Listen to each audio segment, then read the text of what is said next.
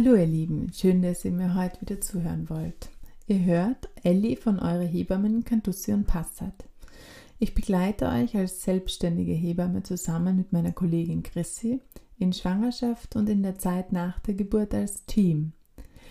Wer mich kennt, weiß über meine Leidenschaft zu Büchern Bescheid und deswegen möchte ich euch heute einen Einblick in vier Bücher geben, die ich euch wärmstens empfehlen kann. Ich habe versucht, so ein bisschen einen Überblick zu geben oder ähm, die Bücher auch so zu auszuwählen, dass ihr, egal in welcher Phase ihr euch jetzt gerade befindet, egal ob gerade schwanger oder kurz vor der Geburt oder auch im Wochenbett oder auch mit euren Kindern, mit eurem Baby schon zu Hause oder in der ersten Zeit mit Kind zu Hause. Es müsste für alle was dabei sein.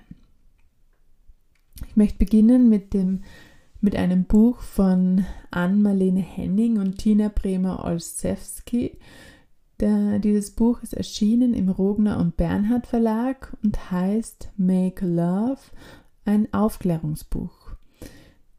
Es gibt dazu sogar noch eine zweite Version, nämlich Make More Love, äh, auch ein Aufklärungsbuch für, nennt sich dann Aufklärungsbuch für Erwachsene. Aber auch dieses erste Aufklärungsbuch Make Love ist meiner Meinung nach ein Buch, das in jeden Haushalt gehört, wo Menschen leben, die über zehn Jahre alt sind. Das heißt, dieses Buch ist nicht nur voller Informationen zu dem weiblichen und männlichen Körper, sondern auch voll mit Informationen zu den Themen Selbstbefriedigung. Verändert sich der Körper? Wie sieht der Körper aus? Von Männern, von Frauen. Ähm, da kommen wir später noch dazu. Aber auch nochmal, wie sieht Lust aus? Wie entsteht Lust? Wie, was, wie spielt unsere Fantasie damit hinein? Aber auch ganz viele Fakten, viele auch lustige Fakten, alle möglichen Begriffe für das weibliche Geschlecht ähm, und auch das männliche Geschlecht, also alle möglichen auch lustigen Fakten sind genauso vertreten wie Informationen, wie sage ich am besten Nein oder wie sage ich Nein, darf ich Nein sagen, wo, wie merke ich, wann meine Grenzen erreicht sind. All diese Dinge sind in diesem Buch richtig, richtig gut beschrieben oder ist nicht nur für junge Erwachsene und Jugendliche ein Buch, das ich sehr empfehlen kann, sondern auch für alle erwachsenen Menschen, die sich äh, gerne nochmal näher mit diesem, mit dem Thema Sexualität auseinandersetzen wollen. Das Buch ist 2012 ähm, erschienen und was ich total liebe an diesem Buch sind die Bilder, die da drin sind. Es sind einfach Bilder von echtem Sex, Bilder von Sex von zwischen Menschen jeglichen Geschlechts mit und ohne Behaarung, bunt gemischt und auch die machen Lust und können die Fantasie anregen. Aber es sind Bilder, die keinen verfälschten Porno-Fantasien nachjagen, sondern die echtes Liebesleben zeigen.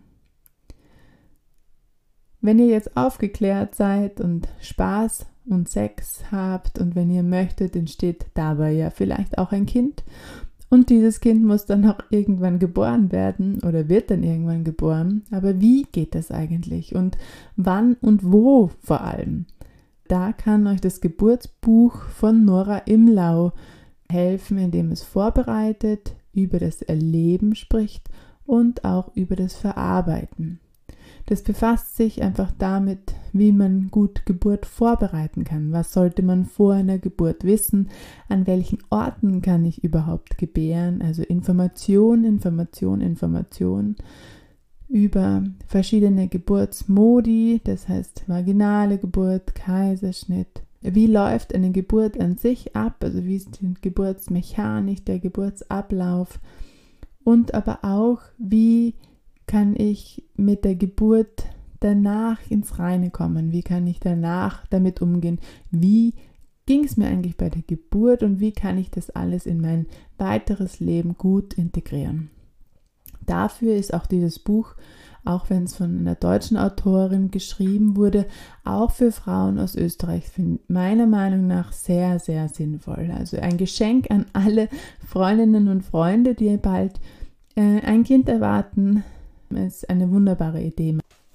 Und wenn man dann geboren hat und sich im Wochenbett befindet, das heißt die erste Zeit danach, dann hat mir selbst auch das folgende Buch, mein zweites Wochenbett, sehr, sehr kulinarisch sehr, sehr gut ähm, verschönert. Und zwar ist es das Buch Die ersten 40 Tage, was junge Mütter nach der Geburt wärmt und stärkt, erschienen im Kunstmann Verlag von Heng O.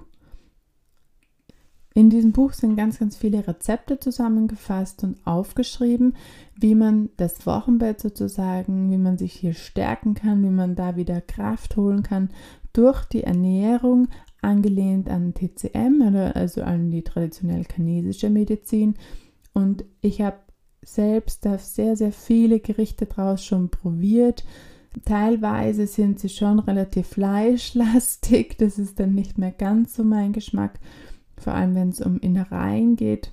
Aber es sind auf jeden Fall für jeden Geschmack Rezepte dabei, weil es auch nicht nur um Hauptspeisen, sondern auch um so für ähm, Mahlzeiten zwischendrin ähm, was gibt oder auch mal zum Knabbern oder auch verschiedene ähm, Smoothies oder andere Getränke, die darin vorgestellt werden. Mein aller, allerliebstes ähm, Rezept aus diesem Buch ist ein Zitronenswitchel, wenn, wenn man das so ausspricht, welchen ich zum Beispiel bei meiner zweiten Geburt die ganze Zeit getrunken habe. Da ist zum Beispiel Honig, auch ein bisschen Salz, Zitrone, Mineralwasser und so drin. Also es ist so wie ein Erfrischungsgetränk, nur gleichzeitig ähm, füllt man auch einfach die, die ganze Energie und den ganzen ähm, Speicher wieder auf.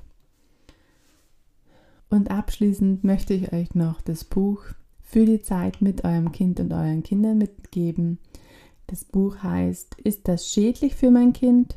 Risiken in Schwangerschaft und Kleinkindzeit kennen und richtig einschätzen. Erschienen im Kössel Verlag von Silvia Höfer und Dr. Thomas Höfer. Das sind eine Hebamme und ein Toxikologe, die zufällig auch schon seit über 40 Jahren ein Ehepaar sind und nur jetzt sich entschieden haben, na, wir schreiben mal zusammen ein Buch. Und da ist ein sehr, sehr, sehr sinnvolles Buch meiner Meinung nach entstanden, weil es nicht nur darum geht, gewisse Risiken aufzuzeigen und irgendwie Angst zu machen, sondern es geht erstmal darum, dass Gefahr nicht gleich Risiko ist. Und das wird eigentlich im ersten Kapitel ganz, ganz gut erklärt und einfach auch da als Einstieg, als Basis vorausgesetzt. Das ist auch das einzige Kapitel, was sich vielleicht etwas komplizierter liest in diesem Buch. Alles andere, alle Dinge, die dann danach kommen, wenn man diese Basis hat, die sind wirklich leicht zu lesen. Man liest es sehr schnell, man kann jederzeit mal nachschauen, zum Beispiel gefährlich ist Schimmel im Essen oder ist vegane Ernährung für schwangere und stillende kind, äh, Frauen sowie Kleinkinder geeignet? Welche Nahrung schützt vor Allergien und Unverträglichkeiten? Wie gut ist Mineralwasser? Kann ich Leitungswasser mein, meinem Kind Leitungswasser geben? Ist Kräutertee immer gesund? Ganz, ganz viele Fragen. Äh, warum sind Waschmitteltabs so gefährlich? Wo ereignen sich die meisten Unfälle mit Verletzungen schwangerer Frauen und Kinder?